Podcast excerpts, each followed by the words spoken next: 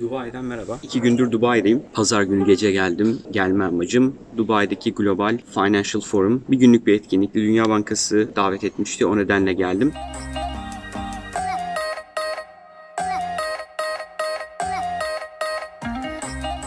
Birazcık aslında dünya ekonomisinin nereye gittiğini anlamak adına güzel bir etkinlik oldu. Ben de bu günlük bölümle sizlerle bu etkinlik izlenimlerimi biraz paylaşayım istiyorum.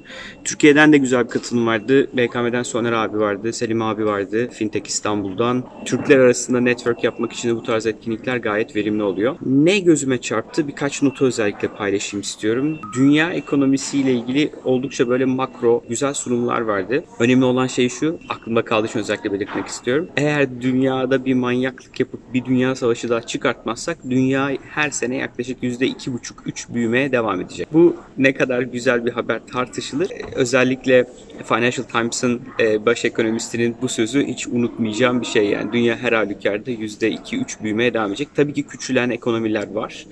Daralan ekonomiler var ama toplam GDP'ye baktığımızda dünya son e, dünya savaşları dışarısındaki her yılda büyümeye devam etmeyi başarmış.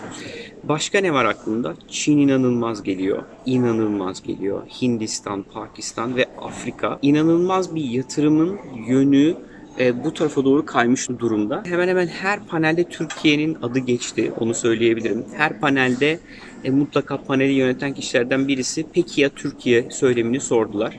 E, bildiğiniz konular konuşuldu aslında farklı konuşmacılar tarafından. Çok enteresan hikayeler vardı. Şunu fark ettim. Böyle biz böyle Afrika deyince böyle ağız burun büken bir ekosistem var ya yanlış yaptığımızı biraz fark ettim. Hem Asya Pasifik tarafında işte Endonezya'da, işte Vietnam'da bu ülkelerde inanılmaz bir büyüme var, inanılmaz bir yatırım var buraya. Endonezya gittiğimde onu fark etmiştim aslında. Dört tane unicorn var. Endonezya dediğimiz yere böyle mıh mıh dersiniz.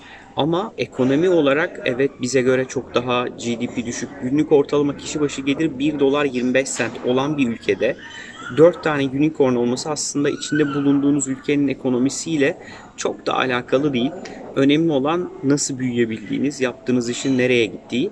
O yüzden Türk şirketler olarak bu etkinlikten yani kendi adıma da, Foriba adına da, yaptığımız işler adına da çıkardığım en önemli ders sanırım birazcık daha gözümüzü Çin'e, Asya'ya, Afrika'ya çevirmemiz gerektiği konusunda ciddi bir izlenimle dönüyorum Dubai'den. O yüzden o taraflara biraz daha herhalde özenle eğilmemiz gerekiyor. Bir diğer şey Dubai e, bu etkinlikle beraber e, Dubai'de bir organizasyon var. E, DIFC diye.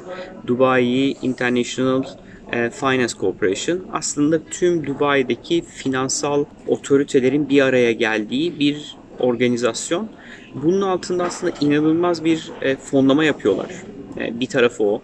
İşte bankalarla regülasyonun çıkmasıyla tek bir elden ilgileniyorlar. Güzel bir model. E, bir haber de onu vereyim. Fintech İstanbul'la DIFC arasında bir protokol imzalandı bu organizasyonda. Fotoğraflarını da videoya koymaya çalışacağım eğer montaj sırasında başarabilirsem. Başaramazsam da ilgili haber için linki en azından açıklamalara koyarım.